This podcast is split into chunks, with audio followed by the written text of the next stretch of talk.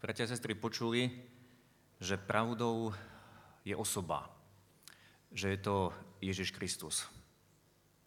Áno, on odhaľuje a kedykoľvek Pán Ježiš prišiel a prehovoril k niekomu, či to boli, či to boli zástupy, či to boli konkrétni ľudia, tak vždy odhalil. Odhalil pravdu. A my vieme, že on je stále s nami, on je s nami cez svoje slovo a on odhaľuje, zjavuje pravdu o každom jednom z nás.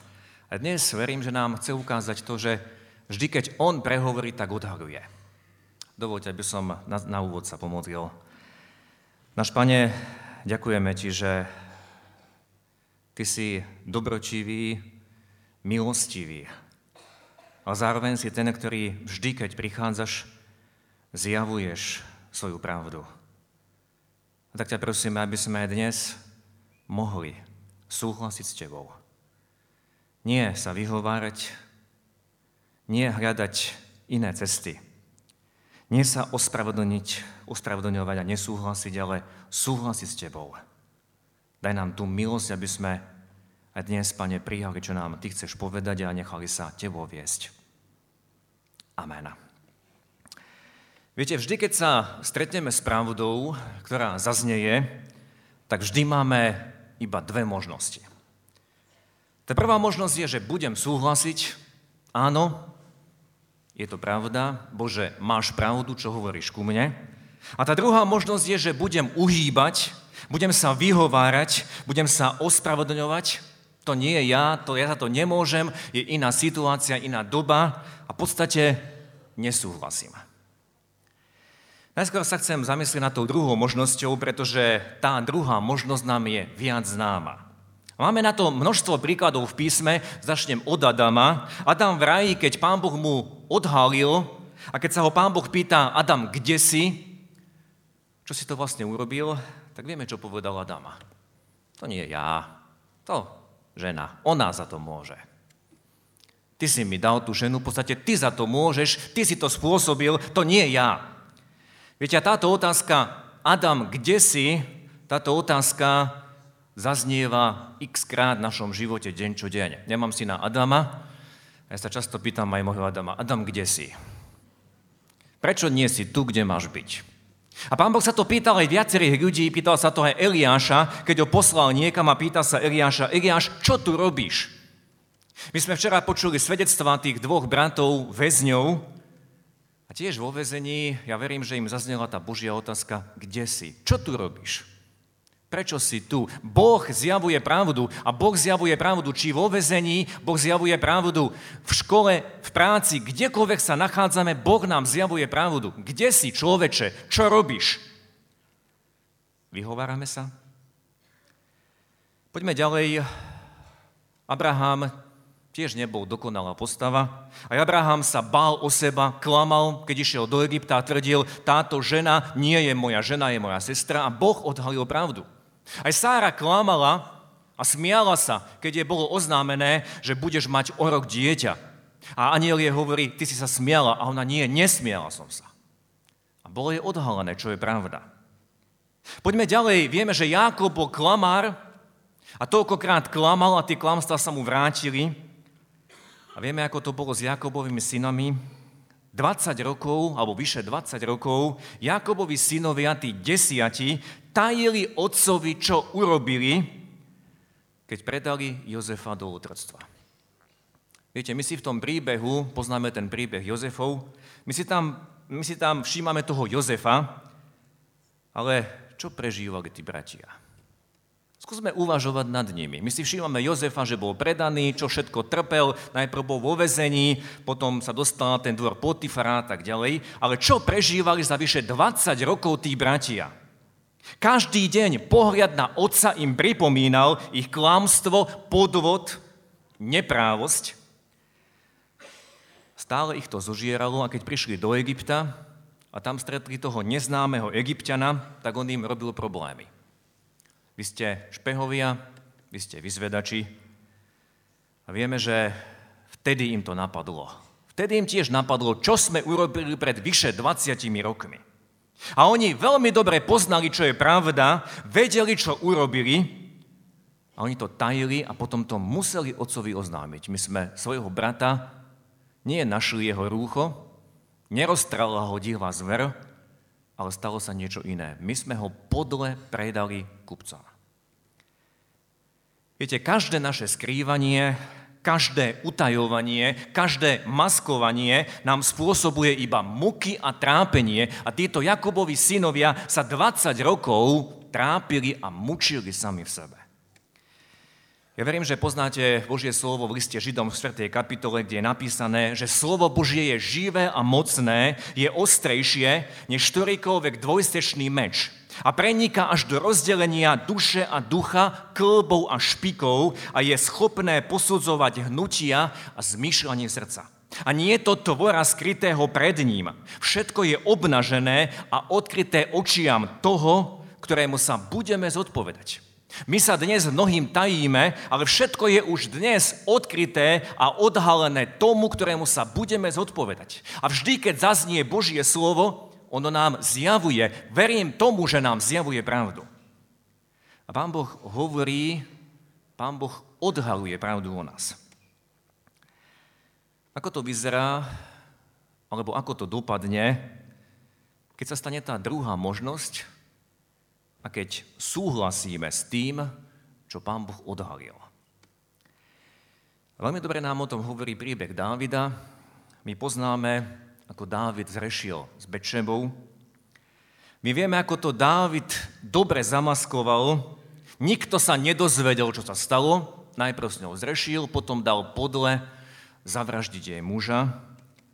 A druhej knihe Samuelovej v jedenástej kapitole verš dvadsaťsedem čítame, keď prešiel čas smútku, poslal Dávid po ňu, poslal po tú Betsebu, vzal si ju do svojho domu a stala sa jeho ženou. Porodila mu syna, ale čítame, toto bola pravda, ktorú videli ľudia a čítame ďalej, čo videl Boh. Ale to, čo spáchal Dávid, to sa nepáčilo Hospodinu. A vieme, ako ten príbeh pokračuje ďalej, že Pán Boh posiela proroka Nátana a ten mu hovorí ten úžasný príbeh s ovečkou, ktorý to nepoznáte, si to môžete prečítať. Bol bohatý človek, bol chudobný, bohatý mal množstvo oviec, chudobný mal tu jednu jedinú a ten boháč mu ju vzal a pripravil z nej večeru tomu, e, pripravil z nej večeru návšteve, ktorú dostal. A keď to Dávid počul, on si myslel, tento príbeh sa odohral v mojej krajine. Ja nemôžem dovoliť, aby takáto neprávo sa tu diala. A keď to Dávid počul, on zastavil Nátana, vzblkol hnevom proti tomu mužovi a povedal Nátanovi, akože žije Hospodin, ktorý to urobil, muž, ktorý to urobil, zaslúhuje si smrť. Ovečku nahradí štvornásobne, pretože toto spáchal a nemal zľutovania. Viete, bratia a sestry, keď ide o niekoho iného, tak vždy vieme odhaliť vinníka. Keď ide o niekoho iného, tak vždy sme hneď pripravení rozriešiť spor. Ale čo sa deje, keď prstom ukazujete na niekoho iného? Je tam ten prst. Tri prsty ukazujú na vás. Si to môžete vyskúšať. Ukážte prstom na vedľa, kto sedí vedľa vás, tie tri prsty ukazujú na vás. Toto je pravda o nás. Ak na niekoho útočíme, nie je to trikrát pravda o mne. A čítame ďalej, že Nátan povedal, ty si ten muž, a takto vraví Hospodin Izraela a bolo odhalené. Čo sa stalo v živote Dávida? Ale bratia a sestry, my poznáme reakciu Dávida. Dávid na tom v tej chvíli mohol usmrtiť Nátana. Mnohí proroci, ktorí sa toto odvážili, povedať kráľovi do očí pravdu. Mnohí proroci vtedy skončili, ale my vieme, že Dávid bol iný a poznáme Žalm päťdesiatjeden. Žalm päťdesiatjeden začína takto. Pre hudobný prednes Žalm Dávidov, po tom, čo bol Dávid s Betsebou a prišiel k nemu prorok Nátan, tak Dávid hovorí, zmiluj sa nado mnou, Bože, podľa svojej milosti. Pre svoje veľké milosrdenstvo zahľaď moje priestupky. Dokonale ma obmyj z mojej viny, očisť ma od mojho hriechu. Lebo som si vedomý svojich priestupkov a hriech môj predo mnou je stále. Proti tebe samému som zrešil a páchal som, čo je zlé v tvojich očiach, aby si ty mal pravdu. Toto si všimnime, aby si ty, Bože, mal pravdu vo svojich rečiach a bol si čistý vo svojom súde. Hľa neprávosti som sa zrodil a v hriechu ma počala moja matka. Hľa, obľubuješ hlbokú pravdu a v skrytosti mi praješ poznať múdrosť. Dvakrát tu Dávid hovorí o pravde, aby si ty, Bože, mal pravdu a Bože, ty obľubuješ hlbokú pravdu. Viete, Dávid je jediný muž, ktorý je v písme označený ako muž podľa Božieho srdca. V skutkoch trinástej kapitole to čítame, našiel som Dávida, syna Jeseho, muža podľa svojho srdca, to hovorí Boh, ktorý bude konať všetko po mojej vôli. Viete, bol Dávid dokonalý? Ja keď som pred pár rokmi učil náboženstvo na gymnáziu, rozprával som príbeh, ktorý sa udial, ako Dávid e, zrešil z Betsebova, čo potom spravil s jej mužom, tak jeden žiak to prvýkrát v živote počul, v podstate mnohí to prvýkrát v živote počujú, a keď to počul, on sa tak, on bol tak úprimný a on sa tak rozhorčil, hovoril, ja toho Dávida budem odteraz volať hajzlík. Toto povedal on a tak sa zastavil, on to chcel povedať tým tvrdším výrazom. To by bolo to naše ohodnotenie, keď niekto takéto niečo urobil a Boh ho nazýva, že je muž podľa, a písmo ho nazýva, že je muž podľa Božieho srdca. Nie preto, že by bol dokonalý, on naozaj urobil vec, ktorá je hodná odsúdenia. Ale preto je Dávid takto nazvaný, lebo keď mu Boh odhalil pravdu, tak Dávid súhlasil, povedal, áno Bože, ty máš pravdu, ty si pravda. Lebo Božie slovo je živé a mocné a prenikalo ako ten dvojstečný meč až do rozdelenia duše a ducha, do Dávidovho srdca a posúdilo zmýšľanie jeho srdca. Zrazu bolo pri Dávidovi odkryté a Dávid povedal, áno, Bože, ty máš pravdu. A viete, Pán Boh posielal počas dejín na svojmu národu poslov, prorokov, ktorí odhaľovali, ktorí zvestovali Božiu vôľu, ktorí ukazovali cestu, kadiaľ ísť, správnu cestu.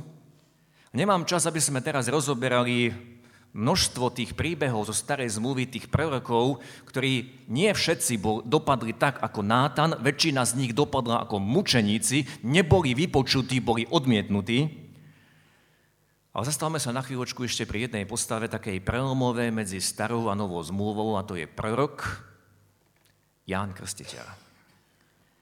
Vy poznáte jeho radikálne vyjadrenia, ktoré povedal pred celým národom a vychádzal k Jánovi celý Jeruzalem, Júdsko, množstvo ľudí ho prichádzalo počúvať. Ja a Ján Krstiteľ hovoril, sekera je priložená na korene stromov. Vy sa neodvolávajte, že máte otca Abraháma. Zbytočne sa odvolávate. Z týchto kameňov si Boh môže zbudiť Abrahamove dietky. A vieme, ak, vieme akým spôsobom oslovoval farizejov a sadukajov, keď im povedal, hadi, vreteničie plemeno. Viete si predstaviť, že by ste toto počuli z kazateľne namiesto oslovenia vážené kresťanské zhromaždenie, že by vás kazateľ oslovil vy hadi, vreteničie plemena. Takto Ján oslovoval svojich poslucháčov. Viete, my všetko krásne zaobalíme, aby sa nikto neurazil, navzájom sa úžasne titulujeme. A vieme, že Luther v svojej dobe tiež počúval veľmi tvrdé výrazy. Ak by ste čítali v nemčine jeho spisy, tak Luther nešetril. Ale veľmi prísno a radikálne hovoril. A Ján otvorene pred celým národom pokarhal Herodesa za jeho nemravný život. Mali by sme takúto odvahu dnes? Už včera sme počuli, že pred šesť rokmi bol upálený majster Jan Hus. A Hus odhaľoval svojej dobe, vtedajšej cirkvi odhaľoval pravdu, odhaľoval biedu spoločnosti. Je dnes všetko v poriadku? Netreba nič odhaľovať? Dnes sa na seba usmievame, navzájom sa obdivujeme. V cirkvi máme tiež mnoho neporiadku, máme rozvedených farárov, rozvedených aj seniorov. Na západe biskupy vieme, ako žijú, mnohí z nich sú už homosexuáli. Dnes je všetko v poriadku, netreba nič odhaľovať. A chcem vám povedať, ďakujte Pánu Bohu za ľudí, ktorí vám povedia pravdu do očí, ako to povedal Ján Krstiteľ. Lebo tí ľudia, ktorí vám povedia pravdu do očí, tí vás majú radi. A ja viem, o čom hovorím, Pán Boh mi do života poslal mnohých ľudí, ktorí boli nepríjemní, ale ja ďakujem Pánu Bohu za nich, pretože mi povedali pravdu. A ja som mohol povedať, súhlasím, alebo som sa mohol brániť. A viete, budú takí a sú takí, ktorí vám budú do očí lichotiť. My teraz na biblických hodinách preberáme knihu Príslovia, tam je mnoho tých textov, že ten, kto lichotí, ten nehovorí pravdu. Sú takí, ktorí vám nič nepovedia, takí takisto vám nepomôžu, ako rodič nepomôže dieťaťu, keď ho neusmerní, keď ho nepokarhá, keď ho nevytrestá. A to biblické trestanie je aj prúd a my to musíme v dnešnej spoločnosti hovoriť. Tí ľudia, ktorí vám povedia pravdu do očí, tí vás majú radi. A Ján odhaľoval, Ján ukazoval smer. U Matúša v tretej kapitole čítame, ja vás krstím vodou na pokánie, ale ten, ktorý prichádza za mnou, on ukazoval, tu je niekto, na neho pozerajte. Ten, ktorý prichádza za mnou, je mocnejší a ja nie som hoden rozviazať mu sandále alebo remienok na obuvi. On vás bude krstiť Duchom Svätým a ohňom. A potom ukázal tiež ďalej Ján v tretej kapitole napísané, on musí rásť a ja sa umenšovať. On je pravda. Ján ukazoval smer. A z písma vieme, že bolo málo tých, ktorí prijali Jánovu zvesť a tí, iba tí, ktorí prijali Jánovu zvesť, iba tí boli pripravení na Ježiša. A celé písmo nám vydáva svedectvo o tých dvoch reakciách. Buď príjmem pravdu a budem súhlasiť s Bohom, alebo odmietnem. Spomeniem ešte apoštola Pavla. Vieme, že apoštol Pavol bol svedkom nášho Pána a apoštol Pavol nemlčal o pravde. Pavol všade, kde kázal, aj pred vladármi, aj keď bol väzeň, tak zvestoval pravdu. A jednému panovníkovi, a bol to Felix, v skutkoch apoštolov to čítame v kapitole dvadsiatej štvrtej, keď ho počúval tento vládar Felix. Po niekoľkých dňoch prišiel Felix s manželkou Druzilou, ktorá bola Židovka, a prevolal si Pavla a vypočúval ho o viere Ježiša Krista. Ale keď Pavol hovoril o spravodlivosti, o zdržanlivosti, o budúcom súde, keď Pavol hovoril pravdu, nalákal sa Felix a odpovedal, na teraz môžeš odísť, v príhodnom čase si ťa predvolám. Pavol začal hovoriť o spravodlivosti, o pravde o mne, som stratený a keď neprijmem Krista, zahyniem.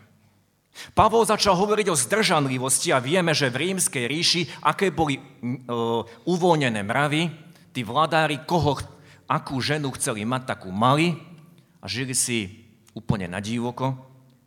A vieme, že dnes je to podobne. Dnes aj mnohí už aj v cirkvi hlásajú, žiadne hranice neexistujú. Môžeš mať sex so ženou, s mužom, dokonca so zvieraťom. Pokiaľ nikomu neškodíš, všetko môžeš. Nezáleží na tvojej orientácii. Aj dnes sa toto už preferuje. A Pavol hovoril jasne o zdržanlivosti. A Pavol hovoril o budúcom súde. Boh všetko raz odhalí a privedie na súd. Felix vedel, že to je pravda a povedal inokedy. Inokedy. Teraz nie. Mne sa páči to, ako žijem, inokedy, ale to inokedy sa nedialo. Bratia, sestry, apoštol Pavol v druhom liste Timotejovi štvrtej kapitole napísal: Zvestuj slovo. Buď pohotový vhod, nevhod. Presviečaj, karhaj, napomínaj so všetkou trpezlivosťou a poučovaním.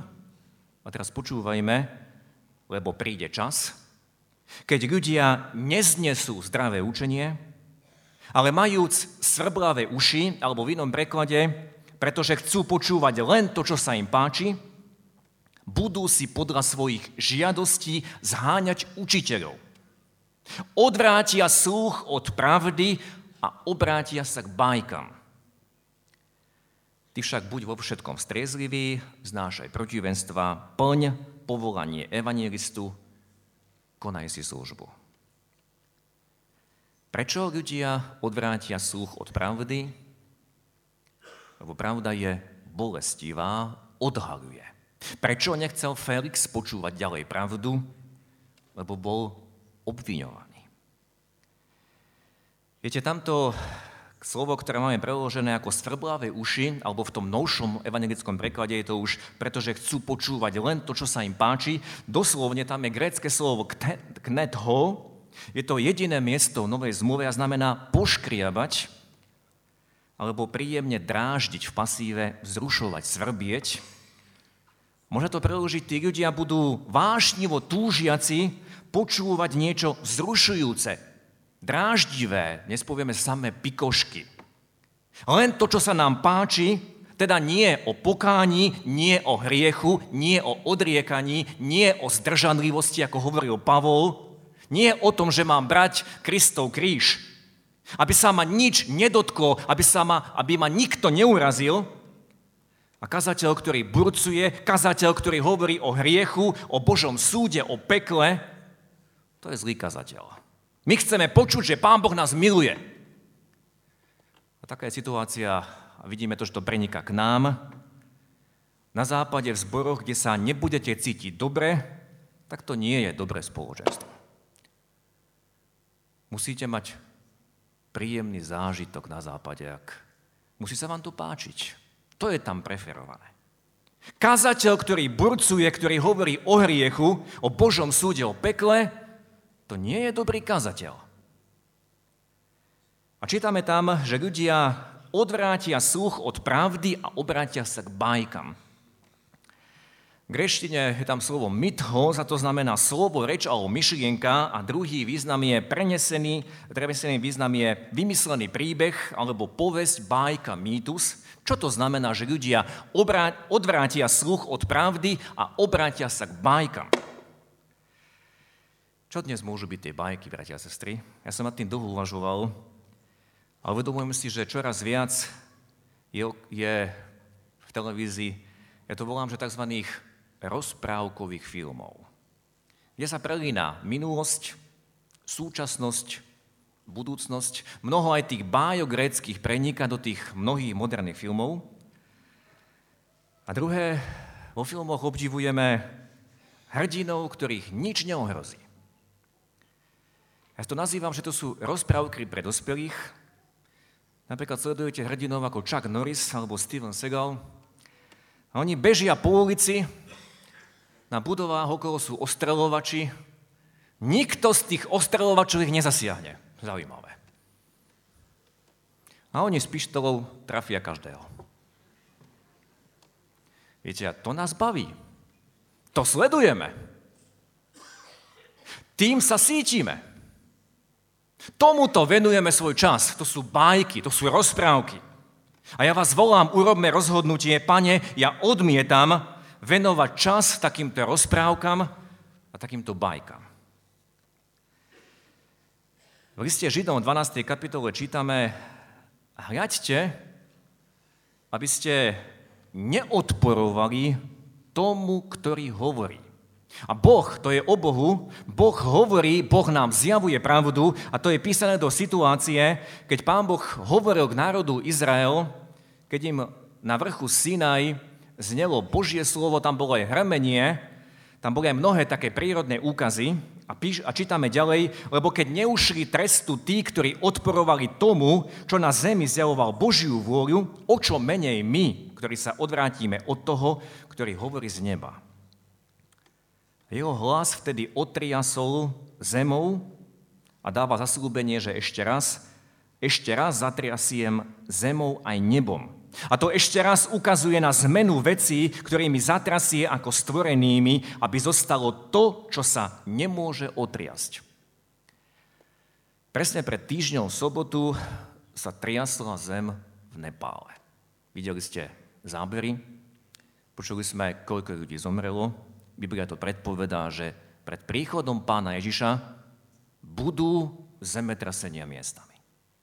A Pán Boh bude všetkým otriasať práve preto, aby zostalo to, čo sa nedá otriasť. A to, čo sa nedá otriasť, je Božie slovo, lebo to zostáva na veky. A Pán Boh hovorí a hovorí aj cez tie znamenia prírody. Pán Boh nám zjavuje pravdu, že v svojom slove nám zapísal pravdu a verím, že hovorí ku každému jednému z nás. A Pán Boh bude otriasať aj našimi životami. A dovolí, aby aj možno to, čo sme si našporili, to, čo sme si vybudovali, že nám to popadá, aby zostalo to, čo sa nemôže otriasť. Ako znie pravda o mne, ktorú mi Boh zjavuje? A tú pravdu povedal Pán Ježiš u Marka v kapitole siedmej. Z môjho srdca, znútra, vychádzajú nie dobré veci, ale zlé. Zlé myšlienky, smilstva, krádeže, vraždy. Toto hovorí Boh o mojom srdci. Nebudem to čítať ďalej. A u Jeremiáša v kapitole sedemnástej čítame o našom srdci. To nie je o srdci mojho suseda, to je o mojom srdci. Že srdce je klamné, alebo klamlivé nad všetko a je zradné. Kto sa v ňom vyzná? To je pravda o mojom srdci, je klamné a zradné. Súhlasíme s tým? Alebo ja som dobrý, ja som dokonalý. Ako posledný príbeh, alebo príklad, chcem použiť jedného, jednu zvláštnu postavu, tragickú postavu zo Starej zmluvy. Je to služobník Elizea, služobník, ktorý sa volal Gechazi. My o ňom vieme, že on niekoľko rokov posluhoval Božiemu prorokovi Elizeovi. Teda bol najbližšie. Videl, ako Boh cez tohto proroka konal a pôsobil. Videl toľko Božích zázrakov, si môžete prečítať v druhej knihe Kráľov. A tento služobník Gechazi, keď Elizeus uzdravil Námana Syrského a dostal, alebo ponúknuté mu bolo, že môže mať za to množstvo zlata, striebra a všelijakých tých odevov, bohatstva, tak keď toto Elizeus odmietol, tak vieme, čo urobil tento služobník. Bežal za ním a rozhodol sa, ja si z toho niečo zoberiem. Pritom klamal. A keď sa vrátil, ten Náman Syrský mu ochotne rád dal, pretože uveril tomu klamstvu. A keď sa vrátil, ešte predtým je napísané, že Gechazi povedal, môj, sa, môj pán neprijal, akože žije Hospodin, ešte pána, Boha do toho zamotal, ja pobežím a vezmem si niečo od neho. A keď sa vrátil, tak zastal pred Elizeom a Elizeus sa ho pýta, odkiaľže prichádzaš? Kde si bol? To je tá otázka, kde si? Tak Gechazi odpovedá, tvoj služobník nebol nikde. On mal poslednú možnosť, aby počul Božie slovo a s Božím slovom súhlasil. A mnohí viete, aký, čo nastalo potom, čo mu povedal Elizeus, čo sa stalo, aký hrozný trest dostal, že v tej chvíli ostal malomocný. Viete, povieme si, aký to je hrozný trest. Ale v písme platí, že každému, komu bolo mnoho zverené, tak má väčšiu zodpovednosť. A od toho sa bude aj mnoho očakávať alebo pohľadávať. Gechazi mal toľko poznania, videl toľko Božích zázrakov a predsa sa pred živým Bohom odvážil klamať. Nikde som nebol. Bratia a sestry, hovoril som o pravde, ktorá odhaľuje, ktorá odhaľuje zlé alebo odhaľuje hriech v našom živote. Ale pravda odhaľuje a ukazuje aj na dobré, ukazuje nám ako ďalej. Ján Krstiteľ to jasne ukázal, za mnou ide mocnejší, on musí rásť, ja sa umenšovať. Pán Ježiš povedal, tvoje slovo je pravda, to nachádzame v Jánovi v kapitole sedemnástej. Ja o tom budem hovoriť dnes po obede na seminári, o tom, že Božie slovo je pravda. A verím tomu, že Pán Boh nám odhaľuje aj do našich životov, čo máme robiť, čo je pravda. Odhaľuje nám, ako sa máme správať aj v posledných časoch, keď budeme vidieť tie znamenia, zemetrasenie, hlad, keď budeme vidieť mnoho trápenia a súženia. Nemáme sa báť, je napísané, vzpriamte sa a pozdvihnite svoje hlavy, pretože sa približuje vaše vykúpenie. A Boh nám zjavuje, čo je skutočné, čo je dôležité. Ale je na nás, čo s tým urobíme, či povieme, áno Bože, Ty máš pravdu, alebo povieme, nie, ja sa zariadím inak. A skončím jedným veršom z najdlhšieho žalmu, je to žalm stodevätnásty, kde žalmista hovorí svoje vlastné vyznanie. Vyvolil som si cestu pravdy. A tvoje práva som položil pred seba. Keď Pán Boh hovorí, tak nás volá k rozhodnutiu. A žalmista hovorí, vyvolil som si cestu pravdy.